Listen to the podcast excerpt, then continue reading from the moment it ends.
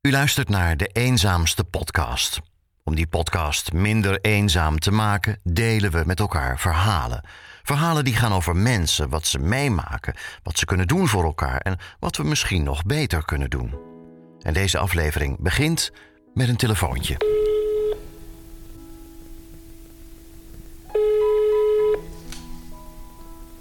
Ja, hallo. Hey, hallo, spreek ik met Rida? Ja, ik spreek met de moeder van Reda. Ik ben van eh, Hartewens. Oké. En nou heeft eh, Rida, hij heeft geen fiets of hij heeft geen goede fiets. Nee, hij heeft geen fiets eigenlijk. Nou, dan kan ik jullie heel blij maken. Wij hebben een fiets geregeld. Daar ben ik hartstikke blij mee en daar zal Reda ook absoluut heel, heel blij mee zijn. Ja, hij wou al een hele tijd een fiets, maar ja, wij konden dat niet voor hem eh, halen. En eh, al kreeg hij weer een fiets van iemand en die eh, deed het weer voor een paar da- dagen, weken. En dan was het weer, eh, ja, dan kon het weer niet uh, gefietst worden. Nee. Dus eh, ik gun het hem wel. Over de Hartewensactie hoort u zometeen nog meer.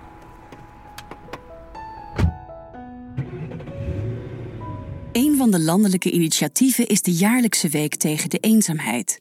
Door heel Nederland heen komen extra leuke initiatieven van de grond om mensen met elkaar te verbinden, zodat het weer wat vanzelfsprekender wordt dat we naar elkaar omkijken.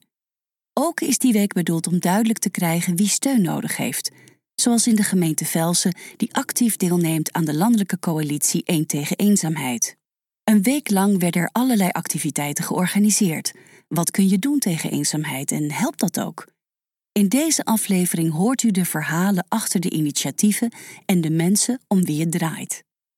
Tijdens de Week van de Ontmoeting, zoals de actie in Velzen heet, bracht de wethouder Sociaal Domein van Velzen, Marianne Stijn, een aantal bezoeken aan diverse buurtcentra. Wij ontmoeten haar in IJmuiden, waar het een gezellige bol is geworden bij de ouderen. Eenzaamheid haalt het bruisende weg uit de gemeente. Je bent ook in de samenleving met elkaar verantwoordelijk dat iedereen, mijn mantra is iedereen doet mee op zijn eigen manier. En we laten niemand vereenzamen, want dat past niet bij hoe wij als mensen met elkaar omgaan. En we hebben allemaal die verbinding nodig. Dus het is gewoon een, een basisbehoefte waar je aan eh, hebt te werken. En we hebben wel al veel acties ingezet. We zijn ook nu aangesloten bij eh, de landelijke organisatie 1 tegen eenzaamheid. En dat zei ik net ook al, we hebben nu een subsidieregeling voor organisaties die zich inzetten om activiteiten te ontplooien. Om mensen te laten ontmoeten.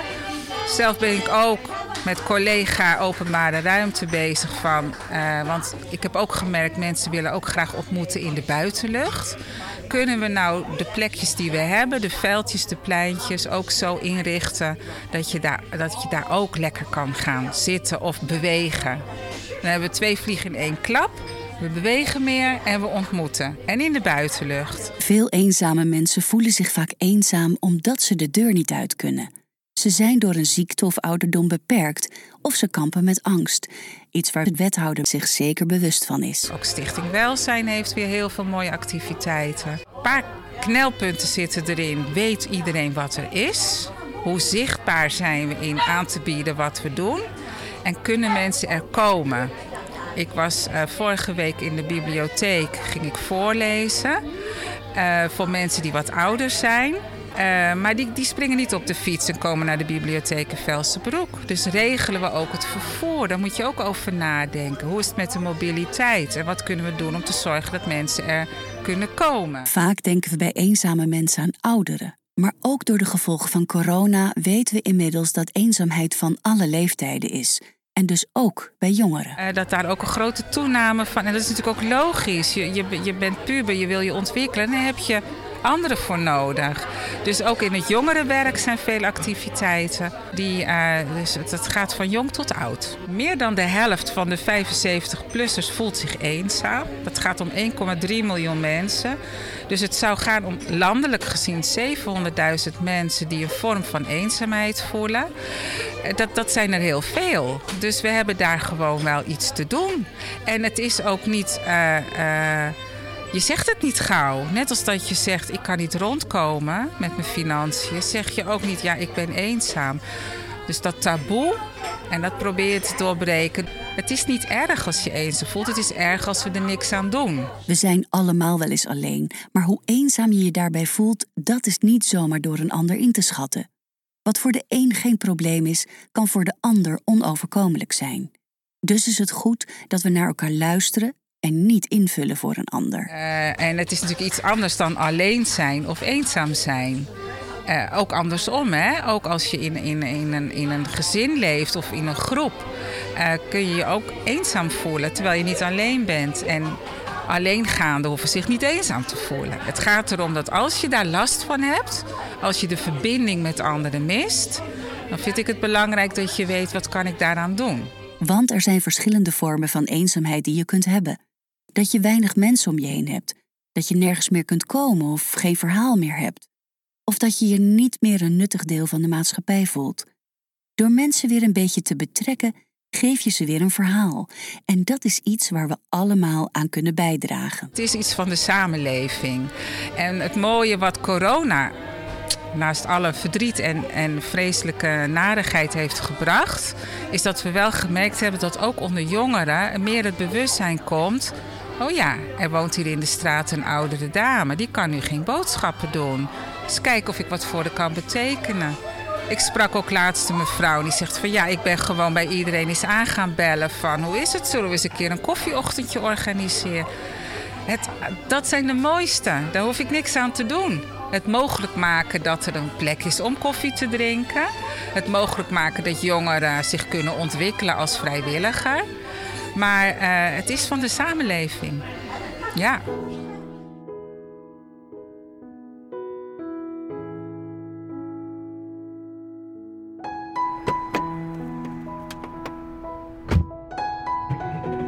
Tijdens de Week van de Ontmoeting zwierf door de gemeente Velzen het Hart van Hartewens.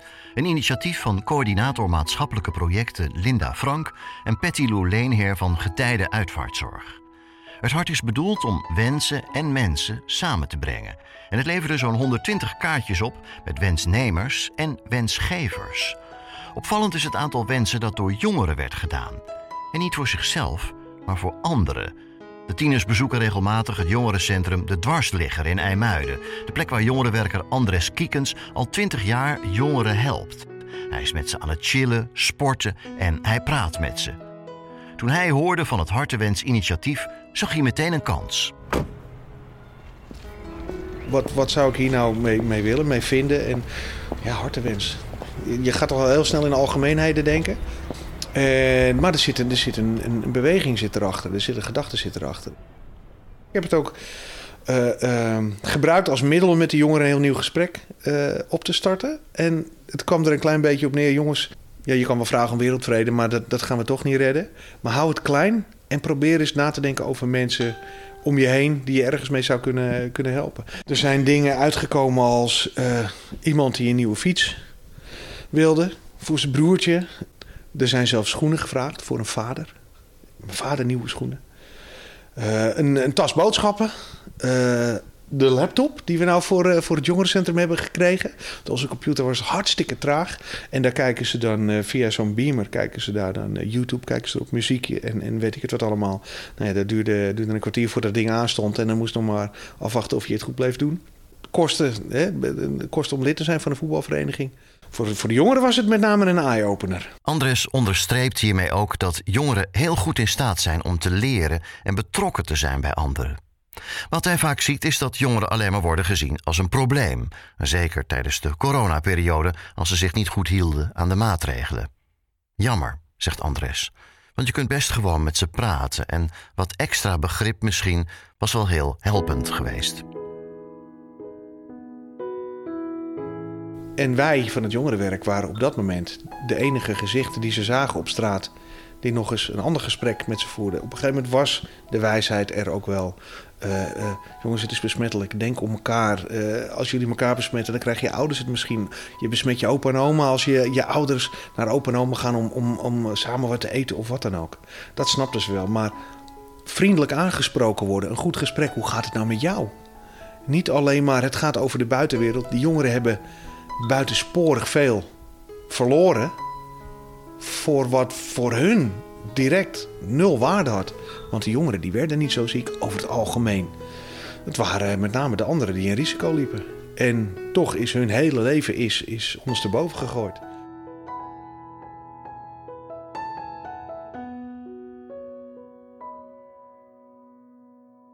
Ehm, ik hoorde laatst iets en dat deed me heel erg pijn. 15% meer zelfdoding onder jongeren. Mijn hart bloedt voor de jongeren. Ik weet precies hoe ze in elkaar zitten. Ik weet precies wat ze nodig hebben. En ik kan ze maar zoveel geven. Ik heb niet zoveel. Deze schokkende cijfers moeten ons natuurlijk allemaal wakker schudden. Andres vertelt dat jongeren vroeger veel meer plekken hadden waar ze elkaar konden ontmoeten. Zeker in de puberleeftijd, waar ze letterlijk en figuurlijk schommelen tussen kind zijn en volwassenheid, is het belangrijk dat ze ergens terecht kunnen. Als je gaat kijken naar hoe, hoe leuk een, een speeltuin is voor, voor kinderen, eh, vaak zie je ook problematiek met jongeren. Vindt zich plaats eh, in speeltuinen. Waarom? Ze zijn nog niet volwassen. En ze zijn ook geen kinderen meer. Maar die uitdagende omgeving die een speeltuin biedt, het is nog niet. Een speeltuin is geen systeemwereld. Het is nog speels. Het mag nog een beetje gekkig. En ze worden langzaam richting de wereld gedrukt van... nee, het mag niet meer gekkig. En het lijkt wel alsof het enige waar we momenteel toe komen om jongeren een plekje te geven... dat het een, een, een, een stalen, hufteproof hangplek is... waar eigenlijk het enige wat ze kunnen doen is checken hoe hufteproof het eigenlijk wel niet is. Ehm, het zou veel speelser moeten mogen. Ze zouden als, uh, als doelgroep serieus genomen willen worden. En ik zie dat ze daar gelijk in hebben. Hoe mooi zou het zijn als dat met jongerenwerkers en jongeren zelf wordt gedaan? Het gesprek hebben over wat een goede plek is, waar ze een beetje lol kunnen hebben en contact kunnen maken. Want nu gaat dat in veel gemeenten nog heel anders. En er wordt er niet naar gekeken als, als jongeren met, met, met kansen die een leuke plek verdienen, wordt naar gekeken als: ja, mijn hemel, waar gaan, we, waar gaan we ze nou kwijtraken zonder dat ze de hele wereld tot last zijn? En het is moeilijk om die jongeren te verkopen dat er zo naar ze gekeken wordt. En, en op die manier wordt er over ze beslist. En dat is lastig, want ze zijn namelijk niet dom. Als ze toch al zo over me denken, maakt het dan nog uit? Want als jongeren zich geïsoleerd of eenzaam voelen, vreest Andres dat de schade onomkeerbaar wordt als we niet ingrijpen. Oh ja, oh ja, ze zijn wel eenzaam. Oh ja, helemaal ook met die corona. Zoveel jongeren die, die, die al hun sociale contacten juist zagen op scholen wat, wat overhoop is gelopen. Juist zagen eh, met sporten. Eh, juist zagen eh, soms ook gewoon buiten of in een kroegje. Maar weet je hoeveel ouders er hebben gezegd tegen hun kinderen... Nee jongens, blijf maar binnen. Want straks worden we ziek door de regels of door hun ouders, door deze enge, enge wereld die we momenteel een beetje hebben. Ja, daar zit een heleboel eenzaam, eenzaamheid is, daar, is daaruit voor, naar voren gekomen. Ja, hopen dat het langzaamaan weer een, beetje, weer een beetje beter gaat. Maar ook hopen dat we allemaal wat meer op het netvlies krijgen wat de jongeren nu is overkomen. Niet alleen de wereld, maar juist ook de jongeren. Want de jongeren die hebben nog een heel leven voor zich. En een heleboel jongeren zijn nu al dat er storingen zijn opgetreden. Het, het, het, normale proces van socialiseren, met je vrienden omgaan, met dingen doen, met je, met je volwassen mensje worden, is overhoop gegooid.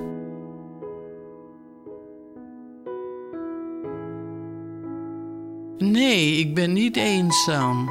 Nee, want er is genoeg eigenlijk wat je kunt aanpakken of waar je naartoe kunt gaan. Door die corona is dat een beetje minder geworden. Dit is Anna Jongeling. Ze is 89 jaar en woont in Velsenbroek. Maar er bleef nog genoeg over om te doen of uh, om te zien en om te wandelen. En uh, ja, ik, uh, ik, ik kan me ook heel goed vermaken. Wij ontmoeten haar in haar huis, want ook zij had een hartewens voor een ander. Zij wilde in de januari maand een extra centje geven aan iemand die dat goed kon gebruiken. Anoniem, want het gaat haar niet om haar. Nou ja, er zijn zoveel leuke dingen die je kunt doen voor andere mensen. Maar uh, ik, ik, wil dat helemaal niet op de voorgrond uh, zetten. Van wat ik doe of wat ik vind of wat ik geef. Of... Ik vind het voor mezelf plezierig. Dat wil zeggen, ik hoor het graag, maar niet van de mensen zelf, waar je iets aan geeft of, of wat ook. En daarmee bedoelt ze ook, of misschien wel juist, de mensen die hun last in stilte dragen. Ja, je weet dat er de, de, stille, de stille leiders, Die het niet uitspreken en die het niet uitdragen en die niet klagen. En die zijn er ook veel hoor. En daar, daar vind ik het wel eens leuk om daar wat voor te doen. Ja, het kan ook uh, een, een goede daad zijn. Het hoeft niet altijd geld te zijn. Uh, voor jonge mensen ook. Jonge mensen zitten soms ook om hulp verlegen. En het gaat uh, voor bijvoorbeeld oppassen. Of eens een keer uh, iemand halen of brengen. Stiekem heeft ze ook wel een hartewens voor zichzelf. Eentje die vast door veel meer mensen wordt gedeeld. Want ze vindt journaals, tv en de kranten wel heel negatief. Want, zo zegt ze, het is net alsof alles naar is. En hoewel er natuurlijk nare dingen zijn, is er ook veel goed. Maar ik zou wel graag willen dat er wat meer leukere dingen behandeld werden, al zijn ze nog zo klein. Anna is zeemansvrouw geweest in een tijd dat koopvaardijvaarders meer van huis dan thuis waren. En juist dan ging altijd het dak lekken of werd er een kind ziek. Hier en daar was het ook eenzaam, zegt Anna. Maar ik klaagde niet, want daar had niemand iets aan. En dus was het feest als mijn man thuis kwam. In die tijd waren contactmomenten schaars. En dat ging sowieso anders dan nu. Soms is het uh, hard. En heel veel dingen die je mispakt. Aan de andere kant, uh, en de communicatie vroeger. Want ja, nou hebben we het over vroeger, hè. Want onze eerste brieven hebben wij geschreven in 49. Dus we hebben aardig wat brieven hebben we in huis. Ja, en die zijn uh, allemaal met de hand geschreven. En van het begin af aan, zonder dat we daarover gesproken hebben of dat we.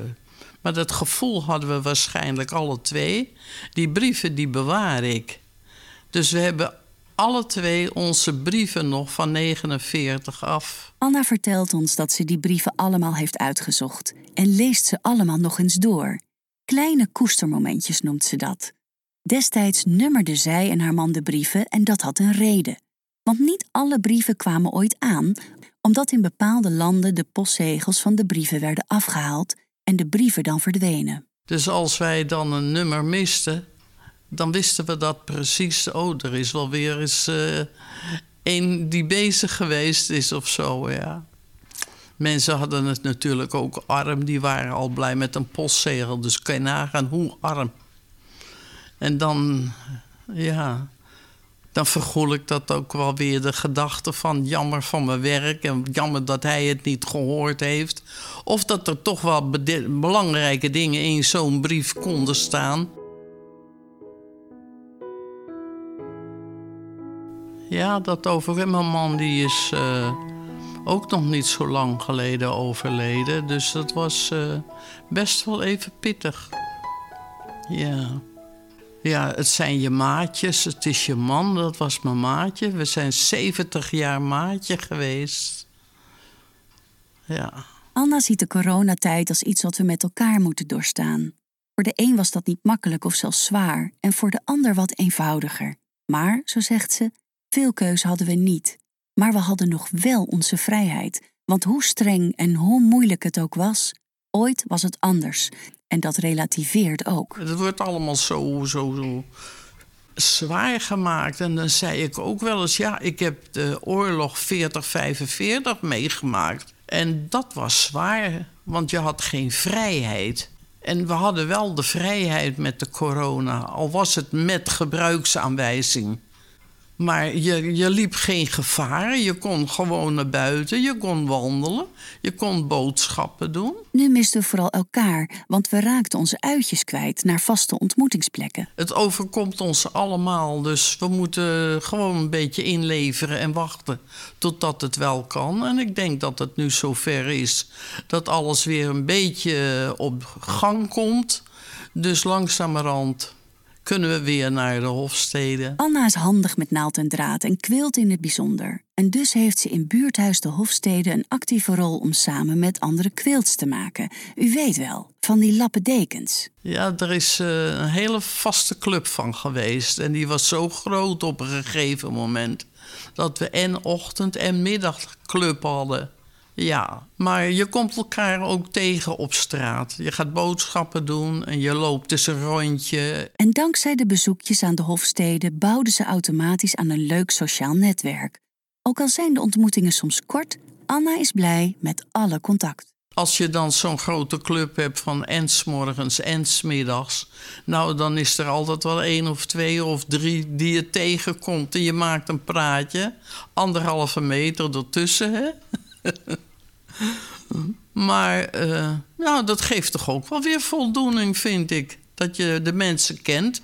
En al groet je elkaar alleen maar even, dat je toch een beetje uh, ja, onder de mensen bent. Anna heeft onlangs veel verdriet gekend. Verdriet wat bij een derde van mensen die eenzaamheid ervaren de basis is van die gevoelens van eenzaamheid. Het verlies van een dierbare. Kort na het overlijden van haar man afgelopen jaar krijgt ze opnieuw een verlies te verwerken. We hadden drie dochters.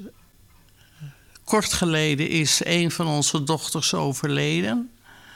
Dat is uh, wel een, een hele ramp voor mij, want en die kwam ieder weekend en daar, ja, daar pak ik heel erg mis aan. Ze is uh, heel kort ziek geweest en toen hoorden ze dat ze niet meer beter kon worden, kon niets meer aan gedaan worden. En toen is ze naar het uh, hospice gegaan. Nou, dat is een instelling daar ga je maar één keer de deur in en uit. En dat is ook heel snel gegaan, want ze is er op een dinsdag naartoe gegaan. En op vrijdag is ze overleden. Dus het was heel hard. Heel snel.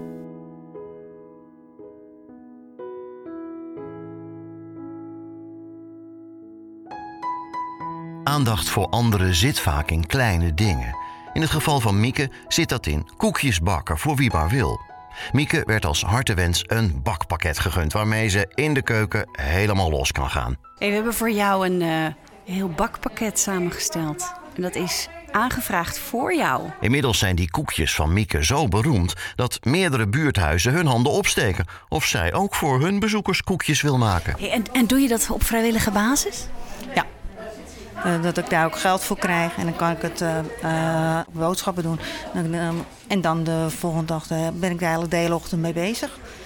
Tot een, een uur of twaalf zo, half één, één uur misschien. En ja, het is leuk. En de mensen zijn aardig in druk om, om een koekje te nemen. Want van één kan je niet leven, dus dan nemen ze er twee. Dus dat is gemakkelijk. Hey, en, en, en, en nou heb ik hier een lekkere kop thee. En dit zijn jouw koekjes? Zijn mijn koekjes. Hé, hey, maar wat, wat, ontzettend leuk dat je dat doet. Ja, ja dat geeft mij wel een, een, een, een, een, een, een, een schouderklop.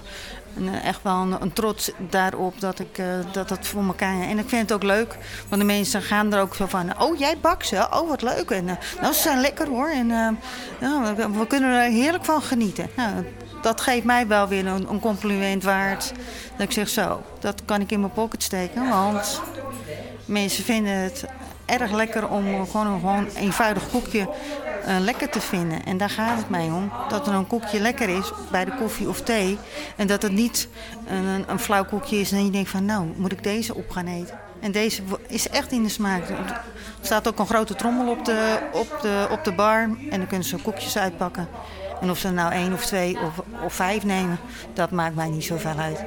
Als het maar uh, wel gewoon lekker is om te zeggen hé hey, ja, het valt in de smaak. Miekes vaste begeleider vanuit de dwarsligger is Yvonne. Zij was het die samen met haar collega's voor Mieke een bakpakket heeft aangevraagd. Want Miekes bakkunsten worden erg gewaardeerd. Die koekjes zijn dan ook meer dan alleen maar deeg. Dat er aandacht aan besteed is aan, aan bijvoorbeeld het koekje. En dat iemand die niet alles zomaar mee kan komen, dat hij wel heel goed is in koekjes bakken. En dat ze dat gewoon zelfstandig doet. Als ik hier s morgens binnenkom tegen negen, dan staat ze al te kneden in de keuken. En dan zeg ik, joh, je mag ook om 9 uur beginnen. Nee, nee, want mijn deeg moet klaar en ik moet op tijd. En de schoonmaakster is er toch, dus uh, ik kom. En het leuke is dat uh, een collega van mij, Carla... die werkt uh, in het seniorencentrum in de huishoudelijke dienst. En die komt uit de werk hier naartoe om Mieke te ondersteunen van als het even niet lekker loopt. Of hoe moet dit of hoe moet dat. Want Mieke kan de koekjes eigenlijk zelf prima bakken. Maar het is fijn als zij er is voor de dingen eromheen. Dat Mieke daarop terug kan vallen. Uh, en je hebt het ook verdiend. Dus steek hem lekker in je zak. Het wordt ook gezegd gegund en verdiend. Want je bent er goed in. Dus dat is het andere. En ik zie hele mooie bakmixen. Nu heb je natuurlijk koekjes gebakken. Maar jij mag natuurlijk zeggen, mag ik gewoon een keertje komen... want ik wil dit bakken. Dat vind ik hier gezelliger dan thuis. En dat mag natuurlijk ook. Ja, waarom niet? Nu is de mogelijkheid er. Dit was de zesde aflevering van De Eenzaamste Podcast. De Eenzaamste Podcast is een audiodroomproductie. We maken ook podcasts als helemaal aan het einde, maar ook in opdracht voor NRC, NVM, diverse gemeenten en het Centrum voor Criminaliteitspreventie en Veiligheid. Heeft deze aflevering je geïnspireerd of geraakt? Schrijf dan een review bij Apple Podcasts, laat een rating achter en deel de aflevering gerust. Dan help je anderen weer om deze podcast te ontdekken. Vergeet niet om gratis deze serie te volgen of je te abonneren met de subscribe of abonneerknop. Dan verschijnen nieuwe afleveringen automatisch in je podcast-app. Heb je vragen over geldzaken, administratie, wonen, werken, gezondheid, eenzaamheid en het sociaal netwerk? Neem dan contact op met Sociaal Wijkteam Velzen. Zij ondersteunen je door te luisteren, mee te denken en samen met jou naar een passende oplossing te zoeken. Je kunt hen bereiken via 088 887 6970 of www.swtvelsen.nl. Heeft u onlangs een dierbare verloren? Neem eens contact op met Stichting Nabestaande Zorg. Daar werken betrokken nazorgconsulenten om u in deze moeilijke periode bij te staan en te ondersteunen. U kunt contact opnemen via de website www.stichtingnabestaandezorg.nl of bel 023 8448 201.